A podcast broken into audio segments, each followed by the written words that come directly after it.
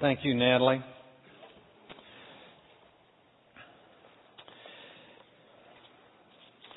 You know, what I have discovered in walking with God these past 40 years, that at any point in time, uh, my view of God is skewed.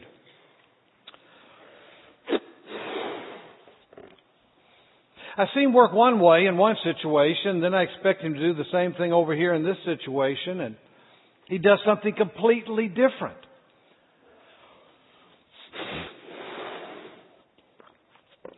You know, we come at life with kind of an expectation that God will do what He always does and will be what He's always been. But I've discovered that uh, God wants to change our perception of how we come at life and how we come at Him.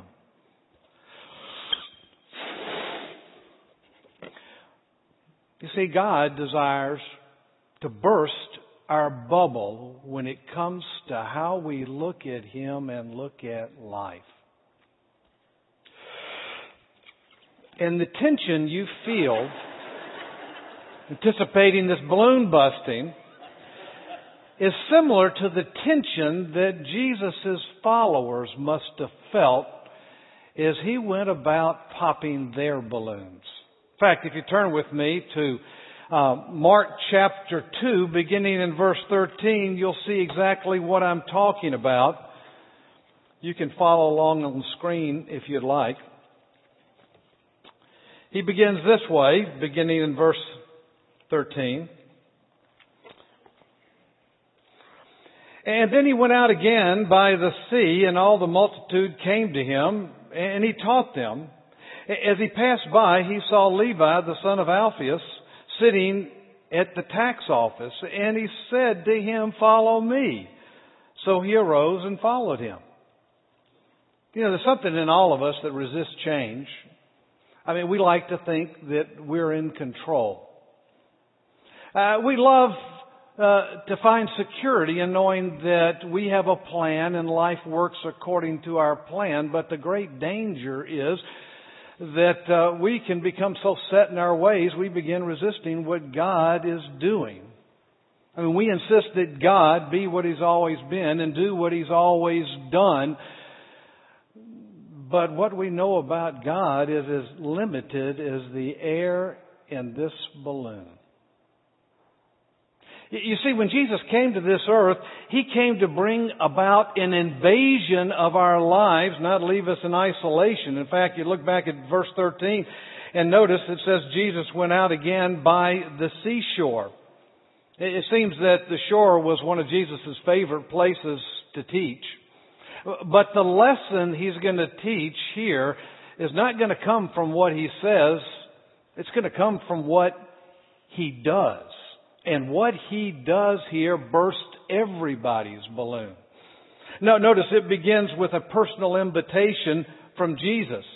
He's walking toward the shore and he decides to invite one of the most vile, despicable people in all Capernaum to come along with him.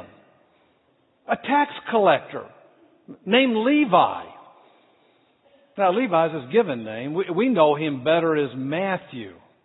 Now, we don't know why he changed his name, but we do know that when Jesus asked him to come with him, it would have stunned everybody. You see, tax collectors, they were hated in Jesus' day, especially ones like Levi, Jewish ones. The Roman government would farm out tax collecting to the highest bidder.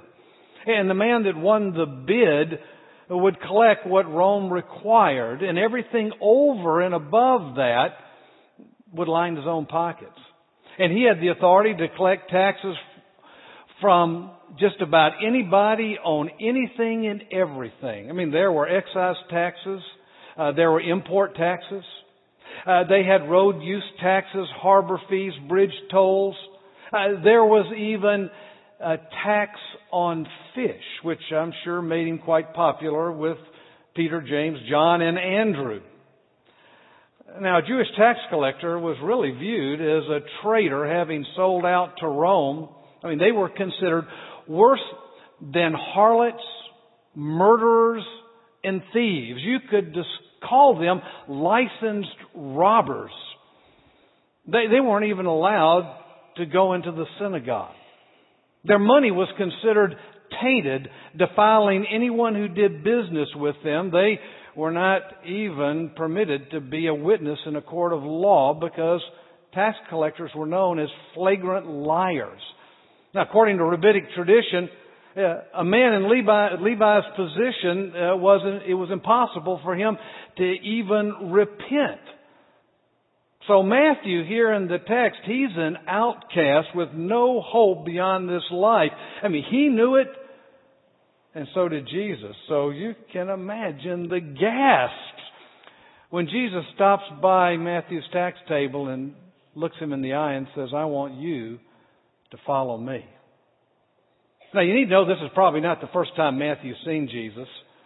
Now, it's unlikely that he would have followed him on a whim. He's probably seen him uh, teach. He's seen him do miracles. In fact, uh, I think his encounters with Jesus are beginning to burst his bubble with regard to how he thinks God sees him.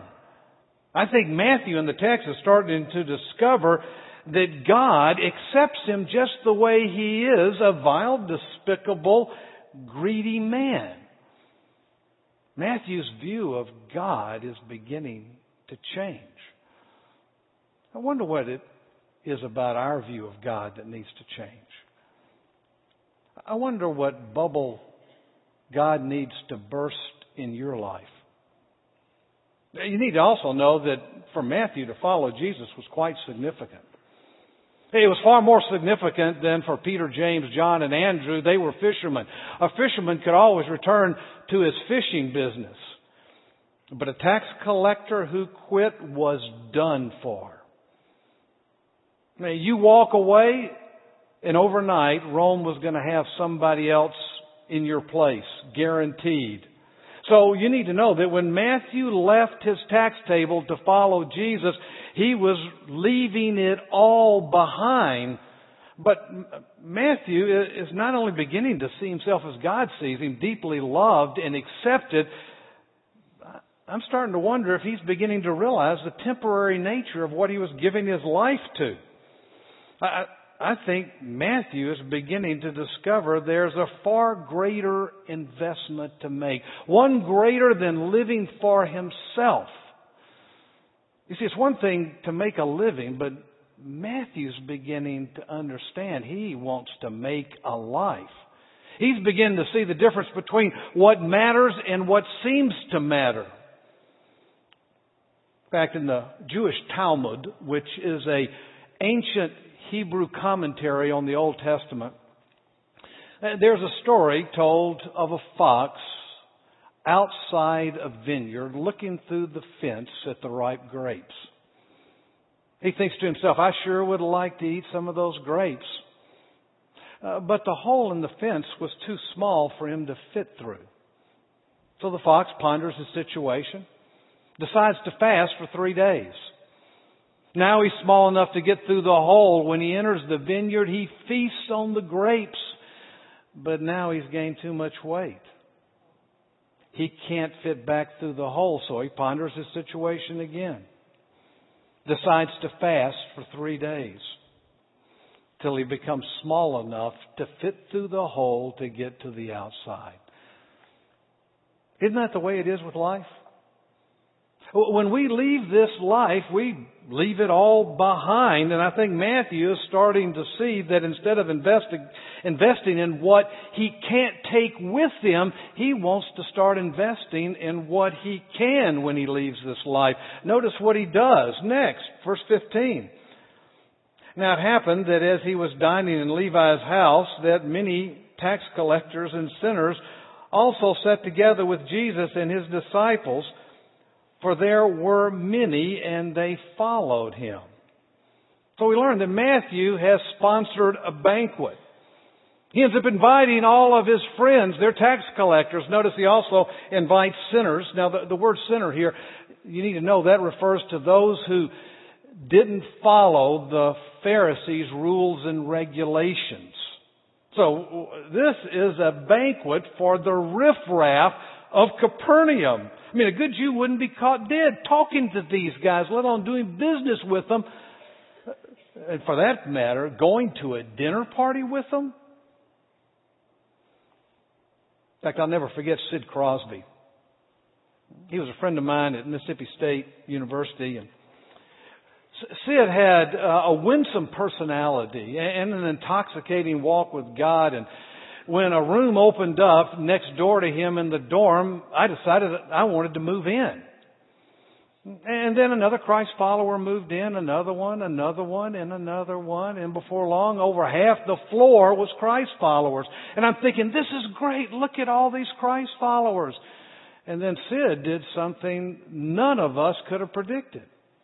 He packed all his stuff up and he moved out. He moved across the campus to another dorm, the wildest on campus. He and his roommate were the only Christ followers in the dorm. You said Sid, wasn't interested in investing in his comfort like me. He wanted to invest in eternity by engaging the lives of those who didn't know Christ. In fact, it was Haddon Robinson who said this Christians are like dung. Pile it up and it stinks. But spread it around and it nourishes the world. Now, Sid understood that as a Christ follower, we were never meant to live in isolation away from those who don't know our Savior. And Matthew is starting to get the same kind of understanding. So he sponsors a dinner party at his house and he invites all his friends, but he also invites Jesus. And when Jesus shows up, it bursts everyone's bubble. Now, you also need to know the Pharisees did, did not receive an invitation to the dinner party. I mean, if they had, they wouldn't have come anyway. I mean, they wanted to live isolated from those who were different than them, who didn't follow their guidelines. In fact, the Pharisees are probably thinking if Jesus is really the Messiah, he'd be throwing a dinner party for us. That's probably where their mindset is. So you got a picture. These guys are outside uh, on the street and they're watching limo after limo just pull up, one guest after another getting out the who's who of despicable people in Capernaum. Look at verse 16. And when the scribes and the Pharisees saw Jesus eating with tax collectors and sinners, they said to his disciples, how is it that he eats and drinks with tax collectors and sinners? Now, obviously, Jesus overheard their comments because he responds with an explanation in the next verse, and in doing so, he ends up putting the cookies on the lower shelf for the Pharisees. Verse 17 says, And when Jesus heard it, he said to them, Those who are well have no need for a physician, but those who are, but those who are sick. I did not come to call the righteous, but sinners to repentance. Jesus says, guys, it's simple. This man's sick, this man's healthy. To which does a physician go? Just like a physician goes to those who are physically sick, the Messiah must go to those who are spiritually sick. Now, now, the Pharisees of all people should have understood that. Jesus is saying that all of mankind has been infected with a disease. And that disease is called sin. Now, I realize sin's not a very popular word these days. But do you know where the word comes from? It comes from the ancient archery competitions, where an archer would shoot at a target and if he missed the bullseye, he missed by so many sins.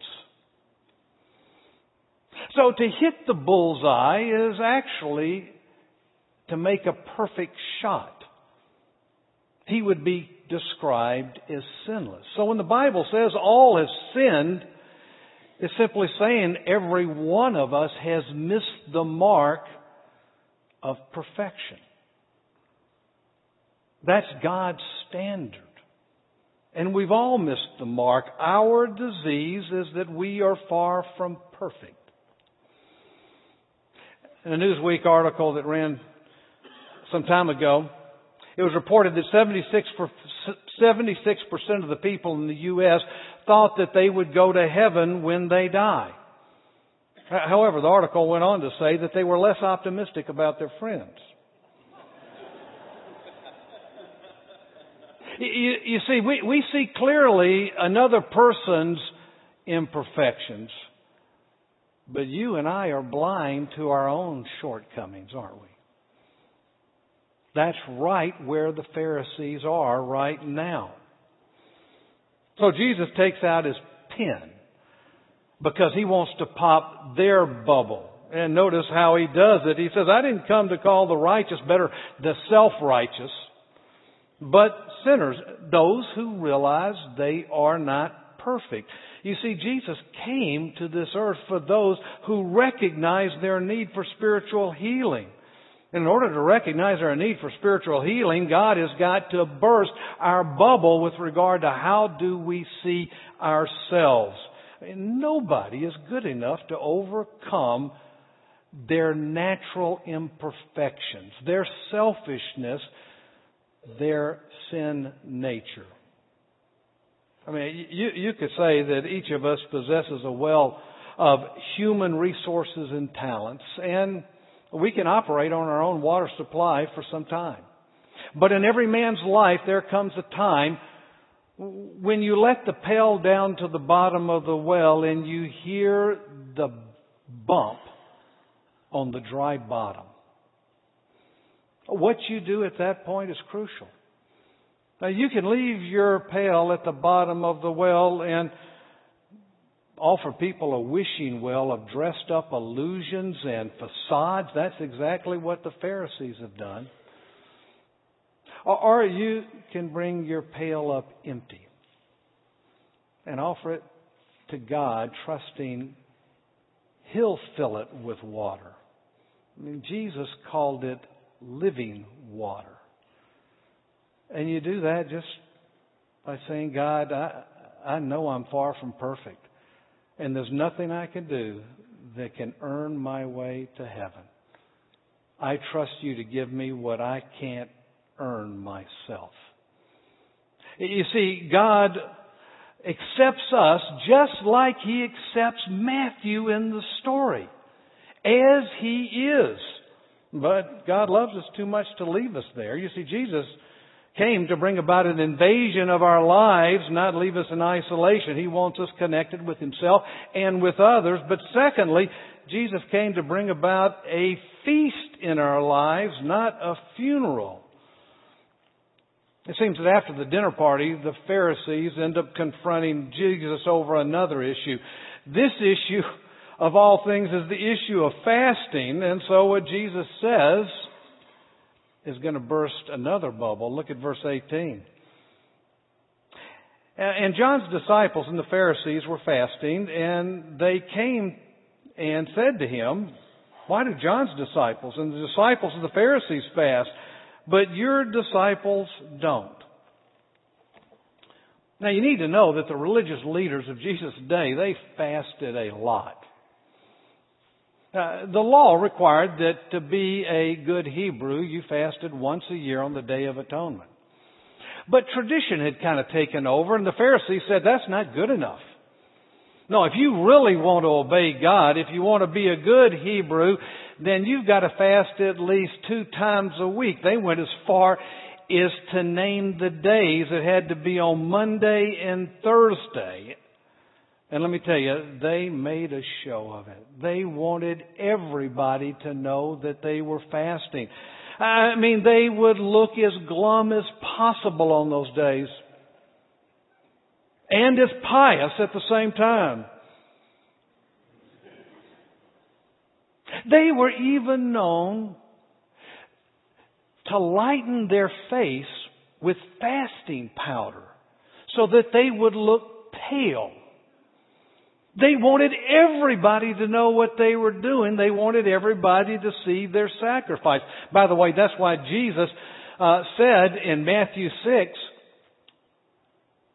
right there, uh, it says, when you fast, do not be like the hypocrites with a sad countenance, for they disfigure their faces that they may appear to men to be fasting.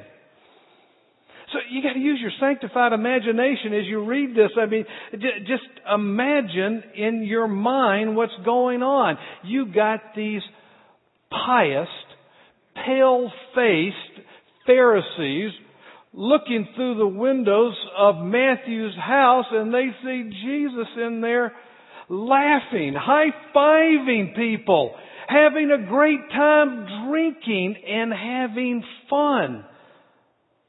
So they launch a question. Why, why do disciples of John and the Pharisees fast, but yours don't? In other words, why are you deliberately ignoring our traditions?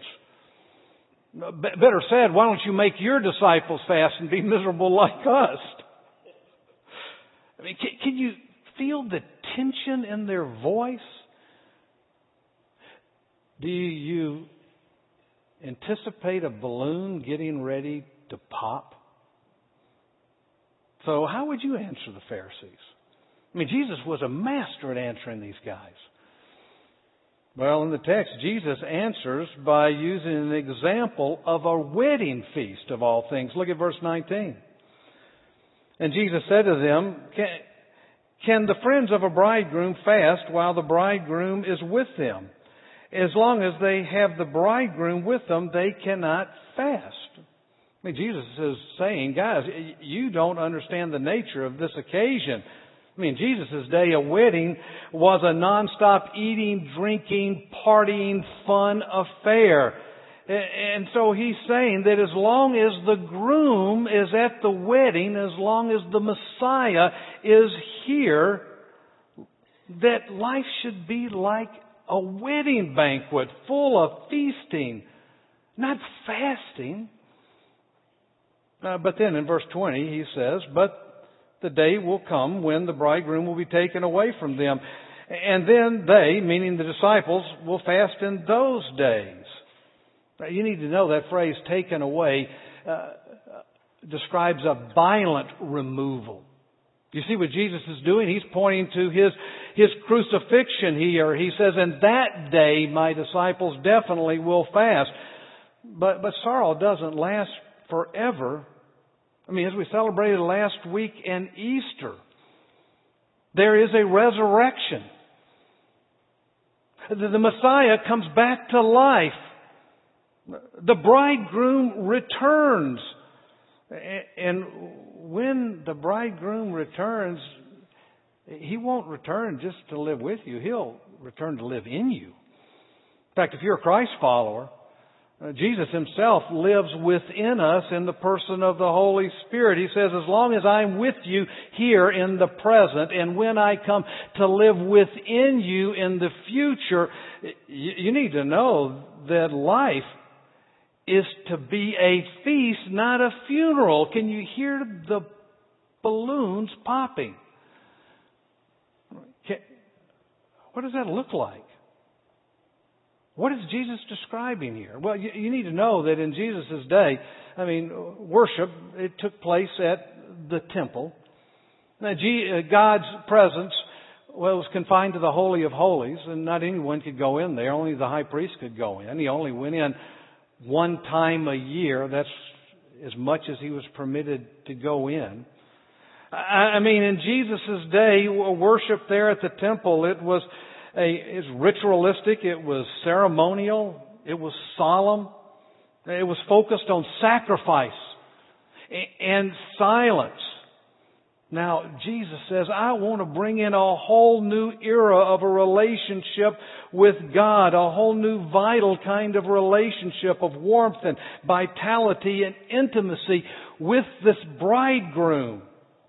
And this kind of relationship can only be expressed with joy and gladness and celebration. I mean, worshiping God needs to be a celebration of the heart, the mind, and the will.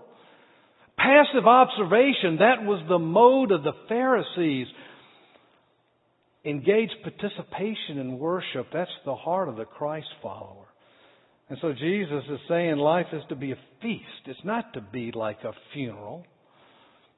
But the last thing he says will burst everyone's bubble.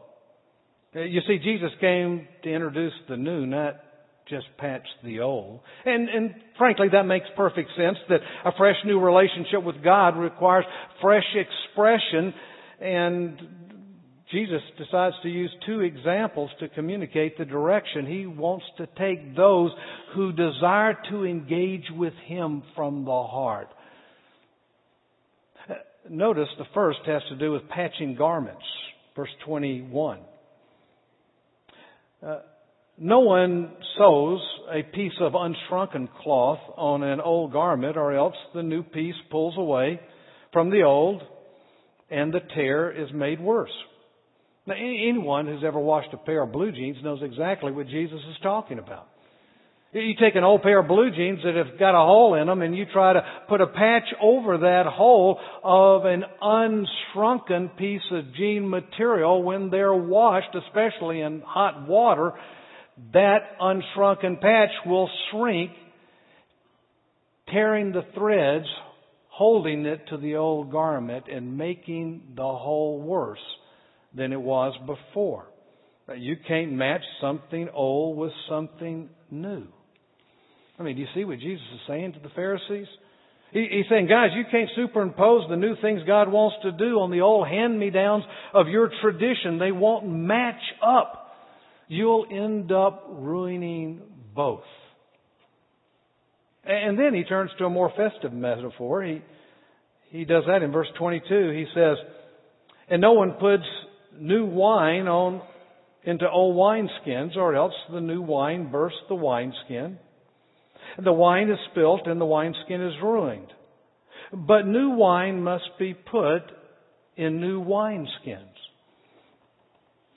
Now, a wineskin was typically made uh, from goat skin, uh, where the skin was taken from the chest and neck of the goat and then folded over, and the seam was sewn and it was sealed with some kind of tar. The neck of the goat was the mouth of the container and they would pour in fresh grape juice and then it would be sealed. And then fermentation would take place. The gases released would begin expanding the wineskin. That's why new wineskins had to be employed because they were flexible enough to stretch with the increased pressure. You put new wine in old wine, old wineskins they don't flex, and so they end up popping just like a balloon.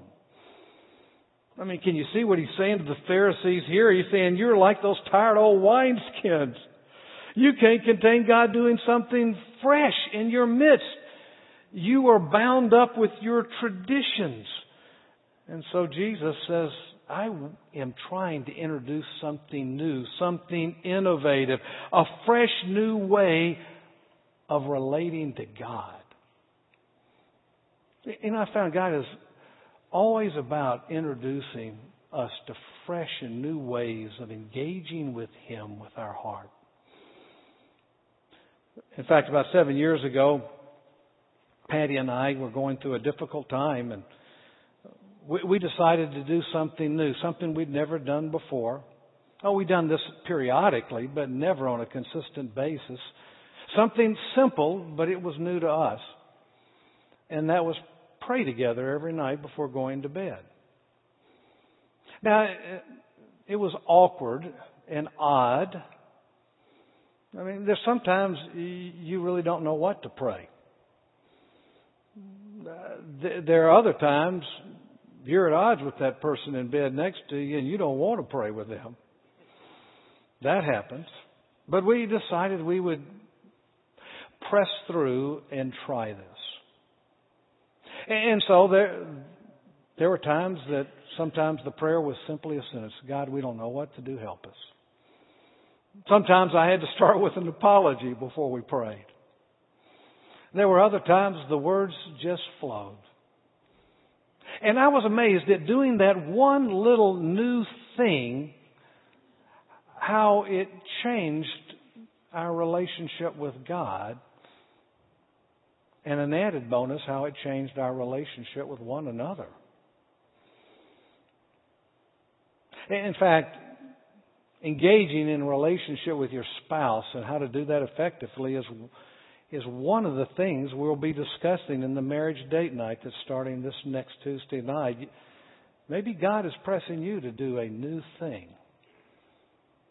Maybe that's what He wants you to be a part of. Just go online and sign up. In fact, I'm amazed at how many times God asks us to do something new, something different. Did you know the psalmist commands us six different times to sing unto God a new song? Uh, Hebrews 10:20 says that the gospel is a new and living way. 2 Corinthians 5:17 tells us that if any man is in Christ, he's a new creature. Uh, God wants to give us a new heart when we come to know Him, a new name. He gives us a new nature, a new spirit He puts inside of us. He makes us a new creation. And in the end, ultimately, He wants to provide for us a new heaven and a new earth. God is always about disturbing the status quo in order to bring in something new and different. So I wonder if the question is, what bubble does God want to burst right now in your life? I mean, what are you hanging on to that's preventing God from doing something new, say, in your marriage or with your priorities or through your generosity? How willing are you to change? How open are you to taking a risk with God? Now, perhaps the greatest risk is just going to God and saying, God, I am willing for you to burst my bubble in regard to how I relate to you and how I orchestrate my life. You see, God loves replacing the false security of the familiar with fresh faith that trusts Him for the unknown, what is new. Father, thank you for this short story and the profound impact it can have on our lives if we look at you and say, I, I trust you for the new you want to bring in my life. Burst any bubble that I have. May we leave here more deeply in tune to what you want to do in our lives and engage with you in the days that come to discover what new things you want to bring in us. It's in Christ's name we pray. Amen. Well, thank you for coming. If this is your first time here at Horizon, you have questions about what goes on here, I want to encourage you to drop by the hearth room. Third door on the left as you leave and enjoy this wonderful day, and we'll see you back next week.